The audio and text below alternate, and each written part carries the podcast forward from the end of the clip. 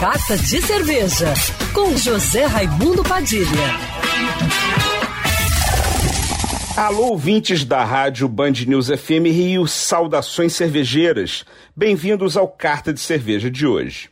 O mercado cervejeiro está dando sinais de amadurecimento, mesmo estando no pior momento do setor, com as pessoas isoladas em casa, sem poder ir a bares e restaurantes para consumir suas cervejas favoritas.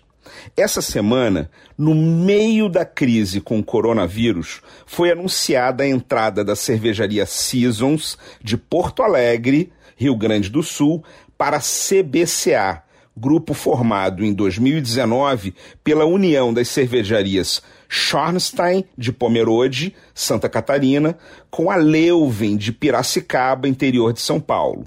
Criado para aumentar a capilaridade de produção e de distribuição de cada marca e fortalecer a presença das três no país. A entrada da Seasons amplia o portfólio do grupo, que agora tem 40 produtos de linha, somando os rótulos de cada uma das cervejarias. Juntas, as marcas têm uma capacidade de produção de 250 mil litros por mês e projetam uma expectativa de faturamento de 35 milhões em 2020. Para o Rio de Janeiro, a entrada da Seasons no grupo deve fazer a cerveja ser encontrada com mais facilidade por aqui porque Schornstein e Leuven estão presentes em vários pontos de venda e em supermercados.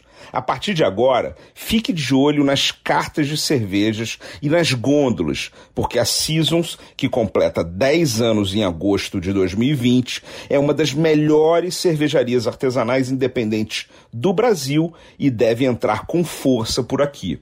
Saudações cervejeiras e para me seguir no Instagram, você já sabe, arroba Padilha Sommelier.